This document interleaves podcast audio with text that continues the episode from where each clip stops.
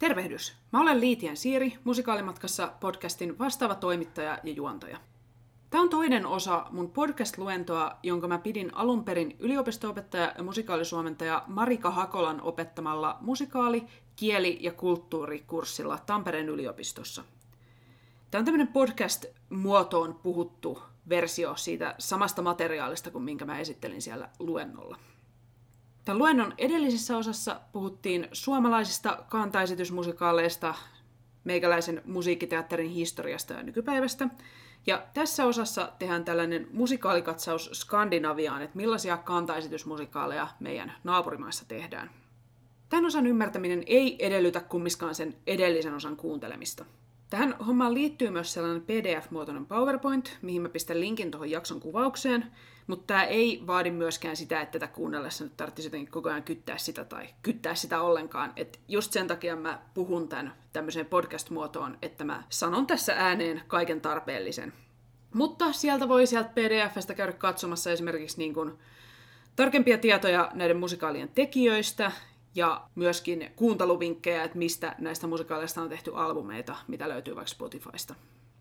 Ja vielä sellainen pieni disclaimer tähän tämän osan alkuun, että Tämä nyt on mun näkökulmani siihen, että mikä on tärkeää pohjoismaisessa musiikkiteatterissa just nyt. Että haluan kyllä kiittää niitä pohjoismaisia musikaalifaniystäviä, kenen kanssa mä oon tätä tämän jakson aihetta jumpannut. Mutta näkökulma on minun ja joku toinen saattaisi sitten valita tärkeiksi teoksiksi jotain muuta. Tämä on tällainen pintaraapasu, joka toivottavasti antaa niinku eväitä sukeltaa syvemmälle tänne pohjoismaisen musiikkiteatterin maailmaan, jos se aihe rupeaa kiinnostamaan. Eli pitemmittä puhetta lähdetään musikaalikatsaukselle Skandinaviaan.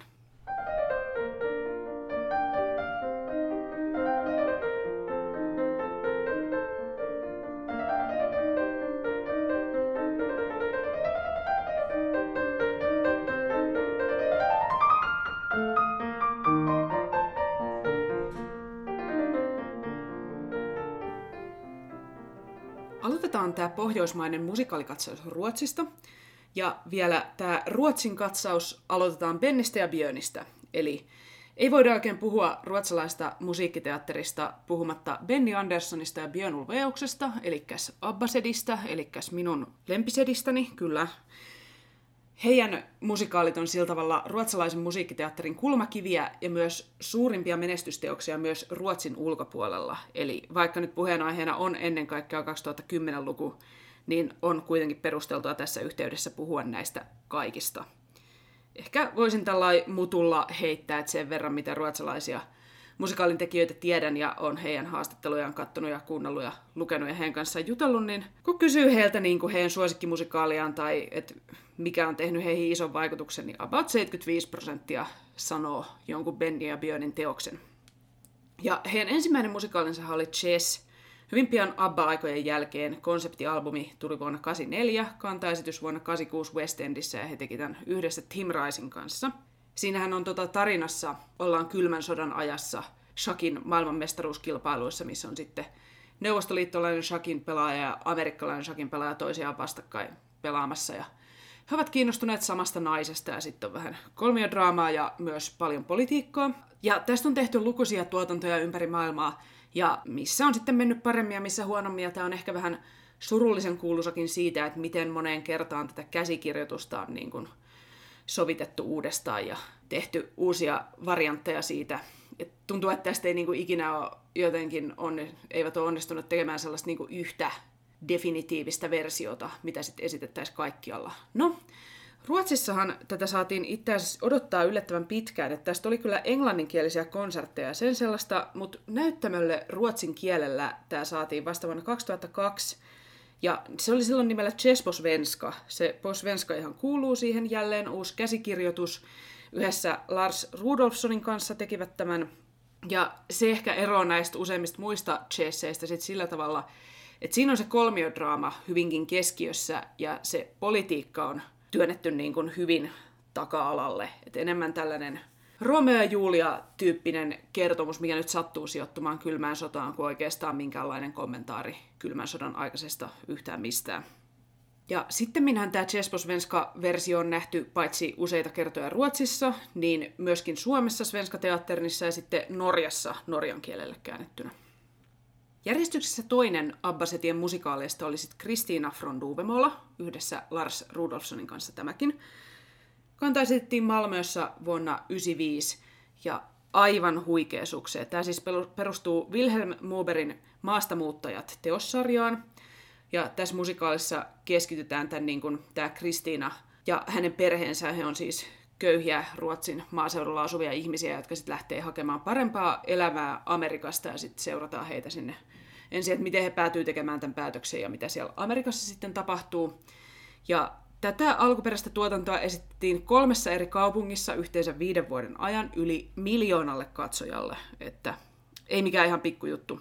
Ja tämä on musta aika hauskakin, että tästähän nousi myös niin listahittejä radioon ja tällai. Ja musta on aina ihanaa, kun joku musikaalibiisi nousee niin kuin yleiseen tietoisuuteen. Ja mitä oudompi, niin sen parempi. Ja tässä oltiin jo jotenkin hyvin kivoilla tasoilla. Et esimerkiksi yksi näistä hiteistä oli tällainen, että siinä on tota nuori mies tämän Kristiinan tota, aviomiehen pikkuveli, joka lähtee heidän mukaansa sinne Amerikkaan. Ja hän sitten lähtee kaivamaan kultaa ystävänsä kanssa ja siellä menee sitten kaikki reisille oikein eeppisesti siellä kullan kaivuun matkalla. Ja sitten hän laulaa tällaisen hirveän itkuvirren, missä hän sitten hautaa sitä ystävänsä jonnekin aavikon keskelle yksinäiseen hautaan, jonka ylitse tuuli pyyhkii. Ja musta on niin kuin ihanaa, että tämän sisältöinen kappale sitten nousi tästä suureksi hitiksi, mitä kaikki popitteli. Mutta joo, tämähän on siis musikaalina hirveän pitkä.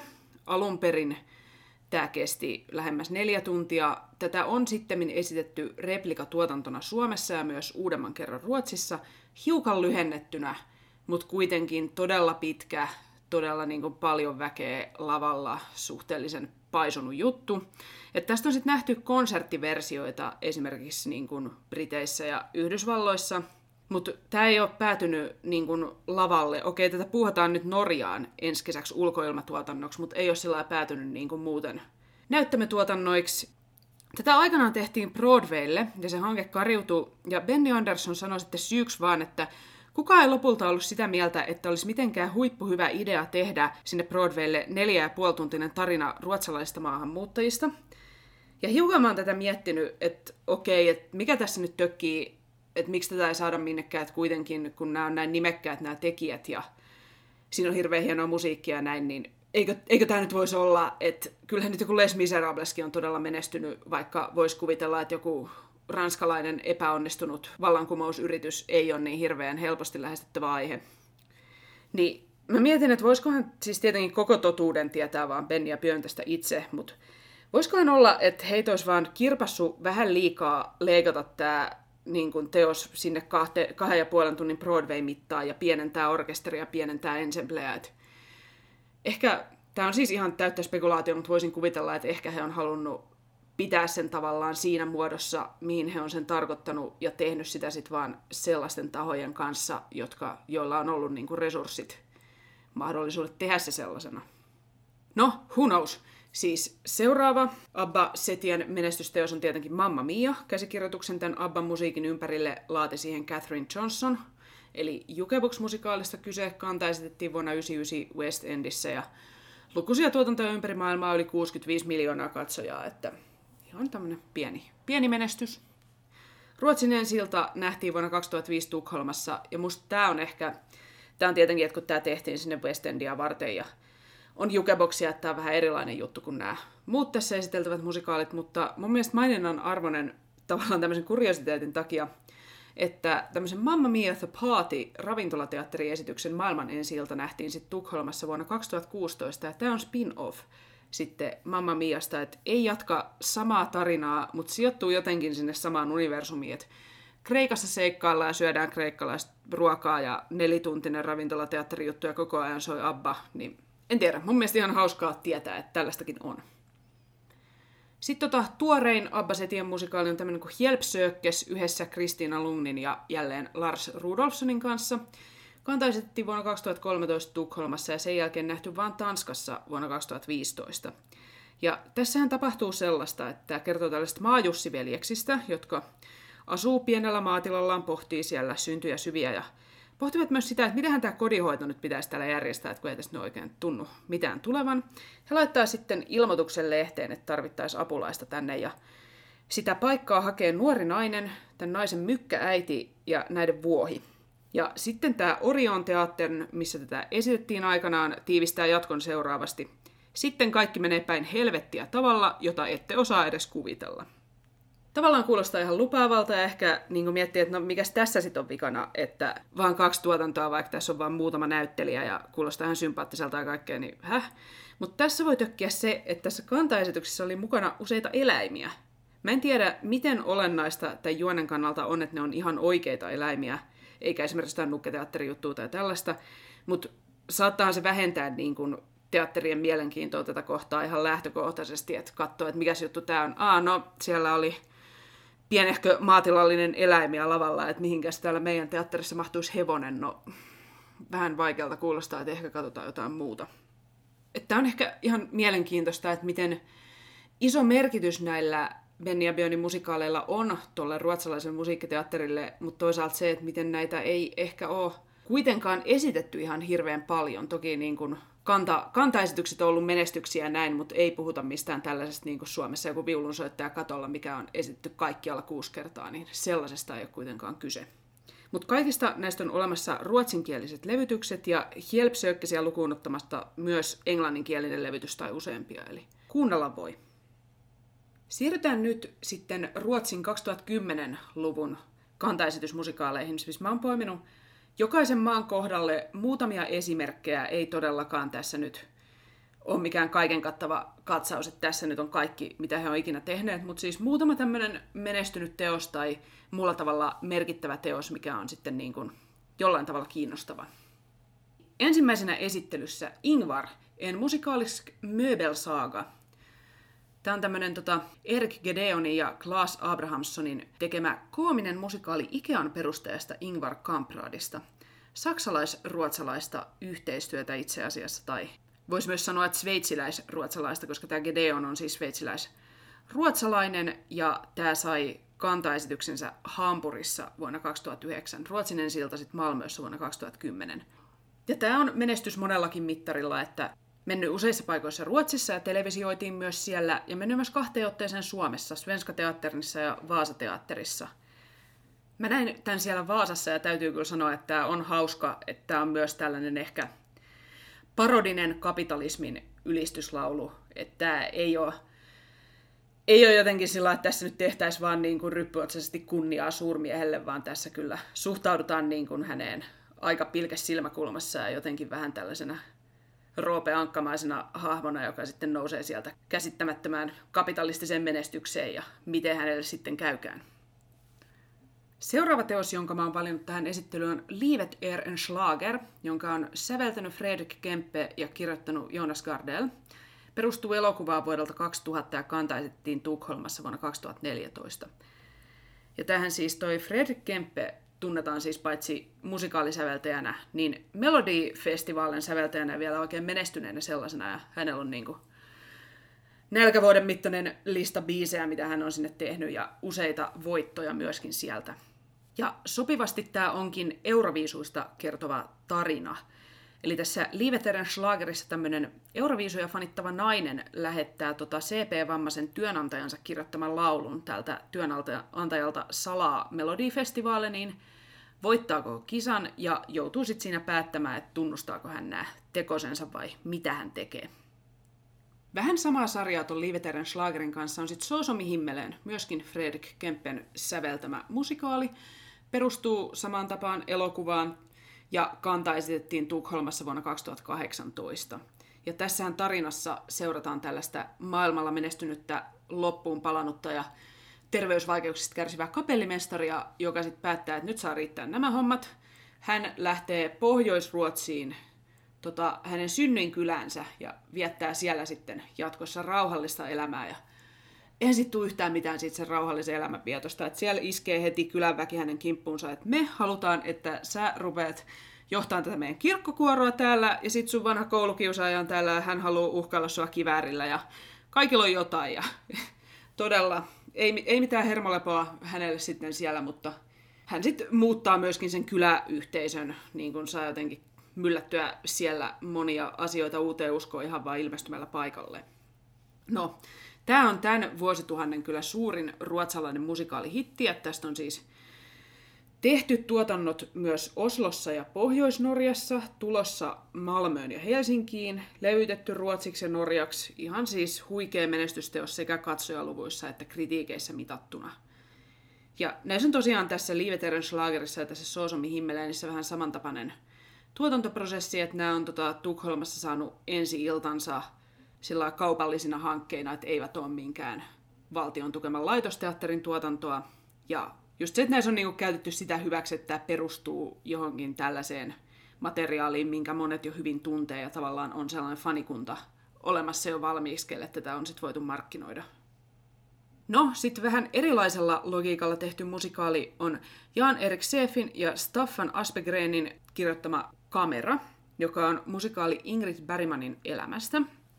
Ja tämä taas on niin kuin heille tällainen pitkän linjan niin kuin projekti, mihin he selvästi suhtautuu isolla intohimolla, että he on tota, Kanta esitettiin vuonna 2018 Linköpingissä, että ensi iltaa edes tällainen vuosia kestänyt puolijulkinen workshoppaus, että tätä on niin kuin hiottu ja ilmeisesti hiotaan yhä. Ja tätä sitten, olisiko ollut Jönköpingissä, että tätä sitten esitettiin ton jälkeen ja selvästi tavoitteena on saada uusiakin tuotantoja tästä maailmalle. Ehkä tästä Ruotsin musikaalimeiningistä voisi tällainen niin kuin yleistäen sanoa, että siellä on keskimäärin näiden kantaesitysjuttujen tekeminen pikkasen Broadway-tyylisempää kuin esimerkiksi meillä, että osataan paremmin hyödyntää noita workshoppeja ja myöskin tämä, että näitä tehdään niin kuin yksityiseltä pohjalta ehkä isommassa skaalassa kuin mitä meillä tehdään, eli siis tilaajana ei välttämättä ole joku kaupunginteatteri. Mutta sitten taas sanotaan, että ei näitä ison profiilin kantaesityksiä kuitenkaan mitenkään vyörynä siellä tulee, että kyllä ne kaupunginteatterit varsinkin tuntuu siis musikaaleissa luottavan ehkä jopa Suomen vastaavia lujemmin sitten käännösohjelmistoon. Mielenkiintoista kyllä Ruotsissa ei tunnu olevan tällaista loputonta iskelmätähtien elämäkerta musikaalivyöryä, mitä Suomessa on nähty. No, teatterin ohjelmistot on tietty erilaisia, että joitain kiinnostaa nämä kantaesitykset enemmän kuin toisia. Että esimerkiksi toi Smålands Musiikoteater on ollut aktiivinen, että he tekevät esimerkiksi workshoppeja yhdessä alan opiskelijoiden kanssa ja tällaista. Ja ehkä just se, että sit kun näitä tehdään siellä Tukholmassa vaikka yksityiseltä pohjalta, niin näitä täytyy markkinoida vähän eri tavalla kuin mitä ehkä kaupungin teatterit siellä tai meillä tekee, niin paitsi just toi, että niin se perustuu johonkin, mikä on jo tunnettua, tämähän on myös Broadwayltä tuttu taktiikka, niin sitten myös ehkä tällainen isojen nimien roolittaminen ja se, että Ruotsissa ylipäätään on näyttelijöitä, ketä voidaan määritellä musikaalitähdiksi. Et esimerkiksi tämä Liiveteren Schlager, siinä oli tuota Kristiina från Duvemålasta tutut Helen Sjöholm ja Peter Jöback sitten isoissa rooleissa. Ja Ruotsista voisi mainita vielä sen verran, että siellä on, siis Suomessakin esitetään speksejä, näitä siis korkeakouluopiskelijoiden musiikkiteatteriesityksiä, niin Ruotsissa se perinne on ihan järkyttävän vahva. Ja onhan nekin siis, ne on niin kuin omanlaisiaan musiikkiteatterikantaesityksiä, vaikka tehdäänkin amatööripohjalta, että kannattaa ottaa huomioon myös ne. Ja niissä on sellainen hauska fakta, että moni sikäläinen esittävän taiteen ammattilainen on ollut opiskeluaikana speksiaktiivi. Seuraavaksi siirrytään Norjaan. Sieltä, ennen kuin mennään tänne 2010-luvulle, niin mä voisin heittää ihan kuriositeettina tällaisen hiukan vanhemman norjalaisen kulttimusikaalin oikein. Eli siellä kantaisettiin vuonna 1987 tällainen Tämä on niin vetävä musikaalin aihe. Keskiaikaisen noitien tunnistusoppaaseen Noita Vasaraan perustuva Witch Witch. Ja se sitten vietiin vuonna 1992 Lontooseen. Tuloksena oli ihan jäätävä murskakritiikki ja 76 esitystä ja sitten se homma piti panna pakettiin. No, Norjan kiertue veti sit myöhemmin paremmin ja tästä on montakin versioa kuunneltavana Spotifyssa esimerkiksi. Että ihan vaan tällainen ehkä haamu, mikä tavallaan kummittelee tuolla norjalaisen musiikkiteatterin taustalla. Mutta joo, sitten settiin, mikä on ollut nyt 2010-luvulla tärkeää, niin ensimmäisenä ottaisin tällaisen Kapteen Sabeltan, eli Kapteeni Sapelihammas lastenmusikaalisarjan, Terje Formuen sävellyksiä ja sanotuksia niissä – ja tämä on siis nähtävästi aivan loputon sarja tällaisia merirosvoaiheisia lasten musiikkinäytelmiä ja elokuvia, ja siihen liittyy niin kuin kaikenlaista, liittyy teemapuistoa, TV-sarjaa, kirjoja, ja ilmeisesti niitä on popitellut tai popittelee ihan joka ainut norjalaismukula. Tämä siis ensimmäinen tämmöinen näytelmä kanta esitettiin Christiansandin eläintarhassa vuonna 1990. Uusin kanta esitettiin vuonna 2014 ja sitten ne pyörittää niitä sillä lailla, että siis tulee joku kantaesitys, sitten saattaa palata joku ohjelmistoon seuraavana vuonna ja näin, että siellä menee, menee joka vuosi kapteeni Sapelihammasta Suomen Wikipedia ties kertoo tästä eläintarhasta sen verran, että vuonna 1995 kapteeni Sapelihammas ei esiintynyt puistossa ja yleisömäärät romahtivat, että hälle ei kannata ryppyillä. Ja viimeisin elokuva on vuodelta 2019. Ja näähän rikko siis miljoonan katsojan rajan, nämä kesäteatteriesitykset, jo vuonna 2009. Että ties missä se huitelee nyt.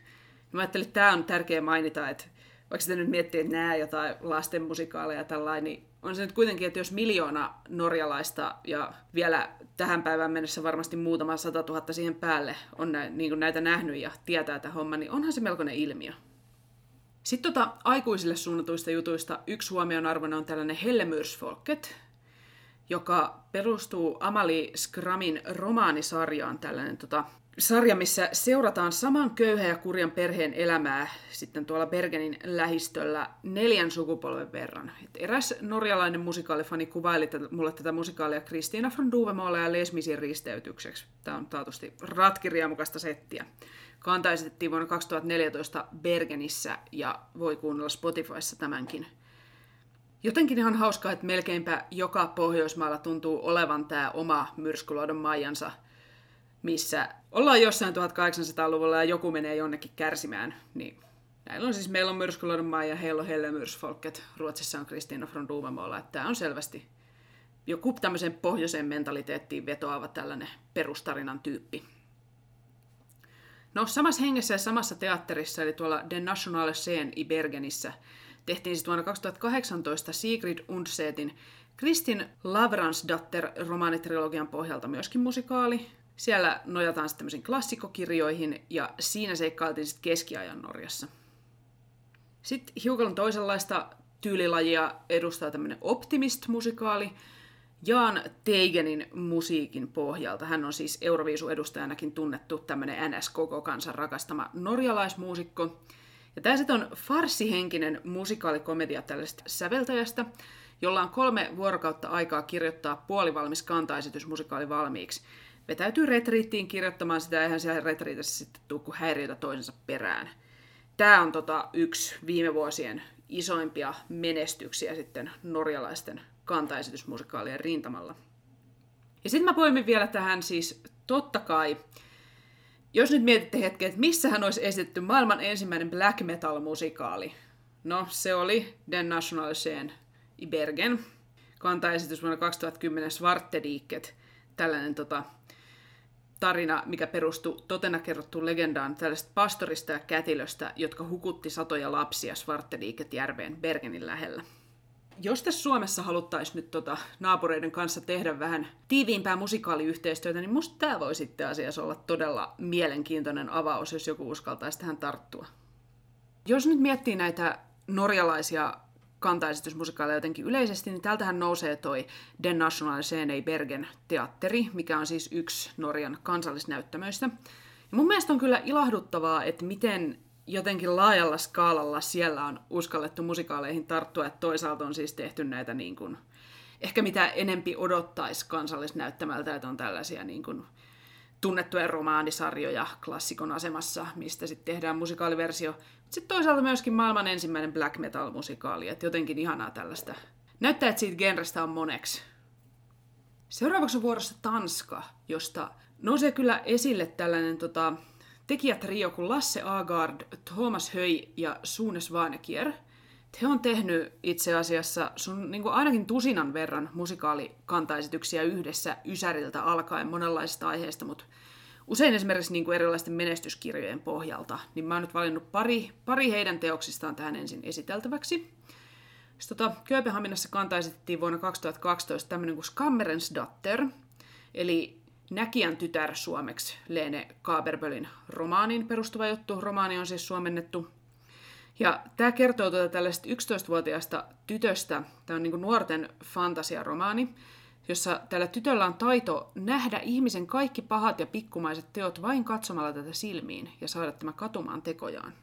Ja tämä on tota sillä tavalla menestynyt, että tätä on esitetty useilla muillakin paikkakunnilla sitten ton kantaesityksen jälkeen, ja myöskin tästä tämän Kaberbölin tuotannosta on sitten poimittu toinenkin teos nuorille suunnattu fantasiakirjasarja Wild Hex, jonka tämä sama tekijätiimi on myöskin sovittanut musikaaliksi. Sitten on tota tämmönen ihan jännä musikaaliduo kuin Juden Söiler ja Den Ewige Ild, eli Taivaan pilarit ja tulipatsas, Ken Follettin historiallisiin romaaneihin perustuvat kaksi musikaalia, saivat kantaesityksensä Kööpenhaminassa vuonna 16 ja 19 ja tosiaan tekijöinä näissäkin Agard, Höy ja Svanekier.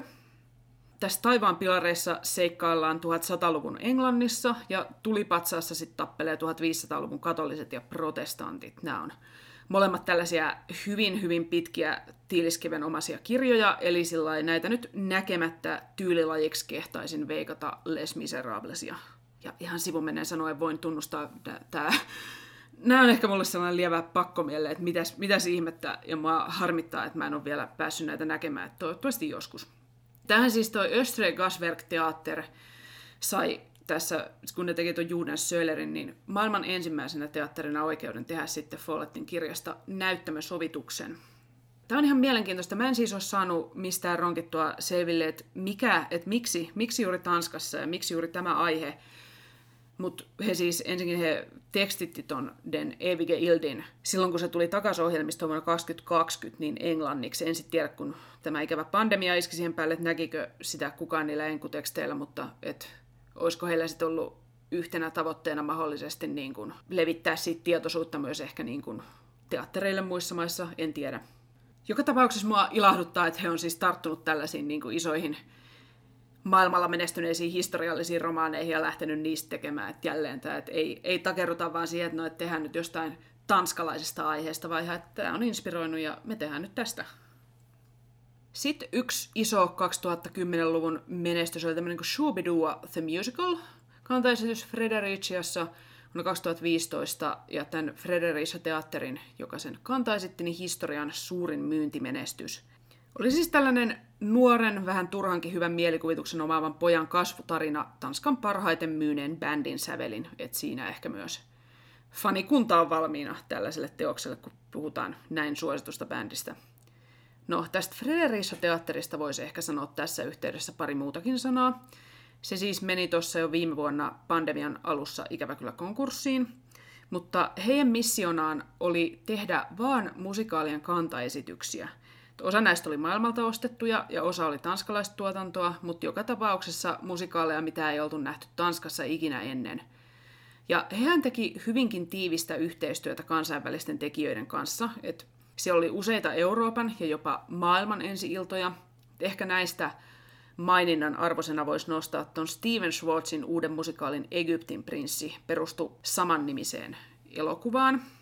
Se oli tehty yhteistyössä erään yhdysvaltalaisen teatterin kanssa. Sitä oli niinku testattu siellä ennen sitä maailman ensi iltaa. Ja Siis todellakin niin kuin hieno juttu, ei, niin kuin joku Steven Schwartz, ei ton koko luokan tekijät kyllä niin kuin ole aikaisemmin tullut näille leveysasteille tekemään mitään kantaesityksiä tai tämmöistä. Muuten siis loistava juttu, mutta ikävä kyllä mä näin sen musikaalin, se oli aivan todella kauhea.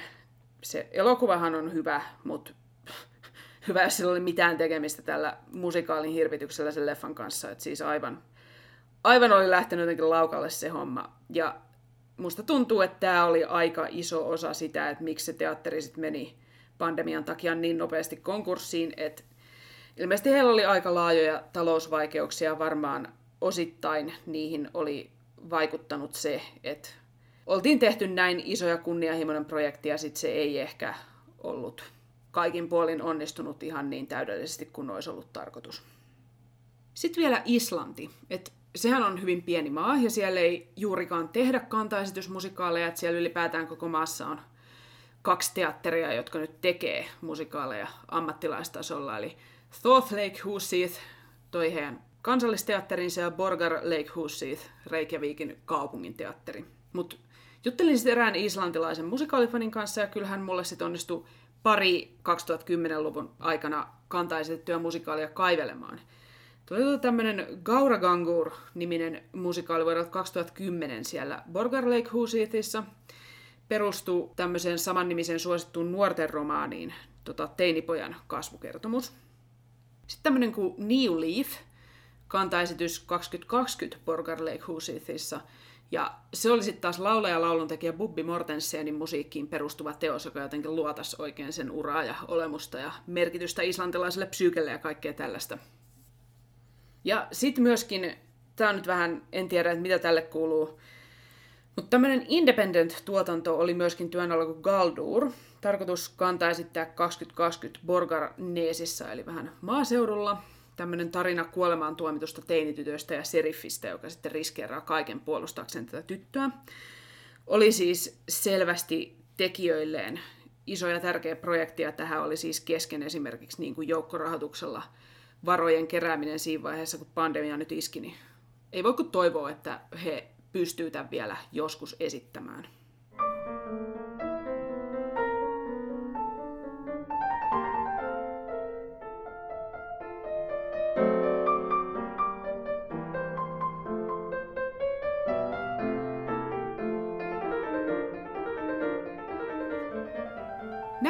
Käyty läpi kaikki Pohjoismaat ja se, että minkä tyyppisiä musikaalikantaesityksiä missäkin on nyt 2010-luvun aikana nähty – niin ajattelin, että tähän loppuun voitaisiin vielä hetki pohtia sitten pohjoismaista musikaaliyhteistyötä, tai sitä, että onko tämmöistä yhteistyötä ylipäätään olemassa. Et mähän puhuin aikaisemmin vähän siitä siinä edellisessä osassa tätä luentoa, että suomalaiset musikaalit, että niille harmillisen usein käy niin, että ne esitetään niin kuin kantaesityksenä ja sitten niitä ei ikinä nähdä missään toista kertaa. Niin myöskin suuri osa pohjoismaisesta musiikkiteatterista ylipäätään on tällaista niin kuin NS kertakäyttötavaraa. Eikä jotenkin tuntuu, että olisi kauhean ilmeistä, että varsinkin noin skandinaavisen kielialueen maat tekisi jotain yhteistyötä tämän homman tiimoilta, että kuitenkin noissa niin kuin esimerkiksi Broadwaylta tulevissa esityksissä, mitä sitten esitetään, joskus kiertää samat näyttelijät Ruotsissa, Norjassa, Tanskassa, jopa Suomen ruotsinkielisissä teattereissa, niin onhan se vähän, että no, että mikäs tässä sitten tökkii, että miksi näitä ei saada liikkumaan näitä niin kuin kantaesityksiä, että kun se käännös ei ta- käännöstä ei tarvitsisi aloittaa ihan nollasta ja ehkä voisi jopa joku sama näyttelijäkin tulla sinne, niin mikä tässä nyt tökkii? Ehkä mä olen miettinyt, että yksi iso keskeinen ongelma saattaa olla se, että näitä teoksia ei ihan yksinkertaisesti osata tai ehditä myydä ja tämmöisiä yhteistyöverkostoja ei niin kuin valmiina ole. Esimerkiksi se, että aina kun joku teos, minkä tuottaa joku valtion tukema laitos, niin sehän aina se valtion tuella on jotkut ehdot. Ja yleensähän se niin kuin liittyy siihen, että tarjotaan teatteria tietyn alueen asukkaille. Eli se ei kuulu valtion tukeman teatterin mitenkään ydintoimintaan, että lähdetään nyt, että me tehdään joku kantaesitys, lähdetään sitten niinku kauppaamaan sitä naapurimaihin varsinkaan.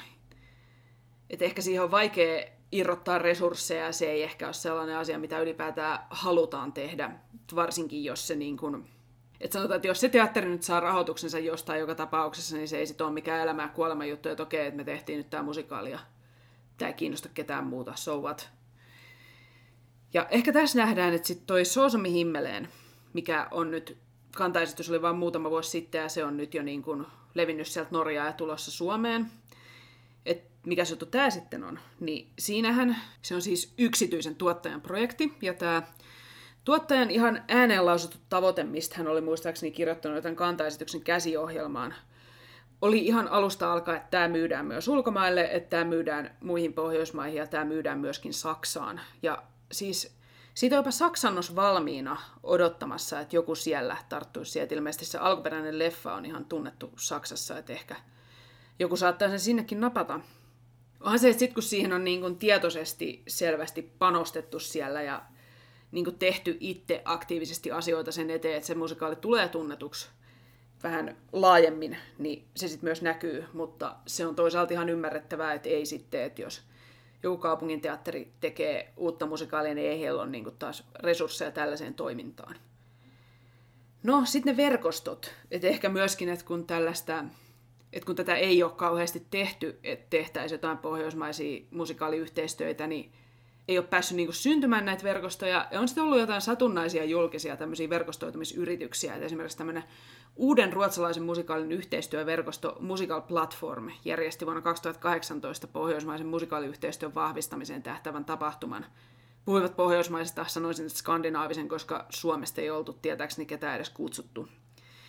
Anyway, siellä nyt oli sitten muutama teatteri, mutta yksi niistä oli se Fredericia-teatteri, joka meni sitten konkurssiin ja näin, että ei nyt tunnu eikä silläkään verkostolla ihan hirveän vahvasti menevä ja eipä tietenkään kukaan ollut tätä pandemiaa osannut ennustaa ja näin. Mutta jos tätä nyt miettii, niin suomen ruotsinkielisillä teattereillahan se tuntuisi, että heillähän nyt olisi itsestäänselvä etulyöntiasema tuoda tätä uutta ruotsinkielistä musiikkiteatteria Suomeen. Et ehkä viime vuosien ohjelmistolinjaukset on ollut niissä kaikissa vähän toisenlaisia, jos mietitään siis näitä, ketkä nyt tekee niin kuin musikaaleja ruotsiksi Svenska Teattern, Åbo Svenska Teatter ja Vaasa Teatter. Nykyään myös Lilla Teattern saa nähdä, miten siellä jatkuu tuo puoli. Mutta anyway, no Svenska Teatterhan on ollut tavallaan liitossa Benny ja Björnin kanssa, että heidän teoksia on kyllä, sinne on nyt tuotu kaikki muu paitsi se Sökkes tässä viimeisen vuosikymmenen sisällä, että katsotaan, olisiko seuraavana aika saada hevonen Svenskanin näyttämölle, hope so.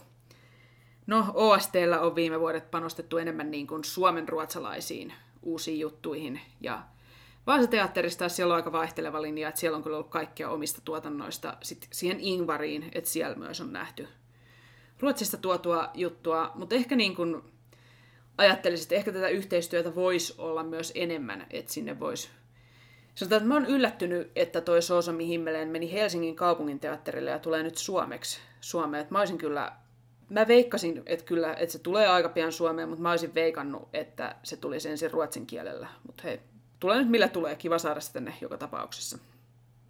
Ja onhan tässä sitten myös se, että laatu tietenkin vaikuttaa myös. Että Suomessa ja Ruotsissa on molemmissa käyty julkista keskustelua siitä, että näitä laitosteatterien tuottamia musikaaleja ei ehditä työstää tarpeeksi ennen kuin ne pitää saada pukattua ensi iltaan. Että ei esimerkiksi pystytä niin kuin workshoppaamaan aina niin paljon kuin tarttista ehkä ollenkaan. Niin onhan se sitten, jos miettii sitä jonkun toisen teatterin näkökulmasta, niin helpompi tuottaa tällainen NS-valmis Broadway-musikaali, joka on sitten workshopattu siellä Broadwaylla ja siellä todettu, että yleisö tykkää ja näin. Ja se on niinku tämmöinen NS-valmis paketti, sille ei tarvitse tehdä mitään kuin kääntää ja ohjata. Kun sitten, jos vaihtoehtona on tällainen periaatteessa lupaava, mutta jatkotyöstöä vaativa pohjoismainen teos, ja siinä tarvitsisi ottaa ne niin kuin alkuperäiset säveltäjä, kirjoittaja kaikki mukaan ja jotenkin veivata sitä ennen kuin siitä saadaan jotenkin hiottua parempi paketti, niin että onhan se, että siihen pitäisi panostaa aika paljon, niin se ehkä se ei tunnu monesta niin houkuttelevalta ajatukselta. Joka tapauksessa menestyneimmät vientituotteet näistä niin kuin pohjoismaisista musikaaleista on kyllä tähän mennessä kaikki ollut ruotsalaisia. Että meillä on tämä Sosomi Himmeleen, Ingvar ja Chesposvenska. Niin musta olisi ihan mielenkiintoista nähdä, että milloin joku ensimmäinen ei-ruotsalainen musikaali breikkaa Pohjoismaissa. Että Kyllä musta esimerkiksi olisi tosi hienoa, jos Suomesta saataisiin niin kuin vietyä Ruotsiin vaihteen vuoksi jotakin.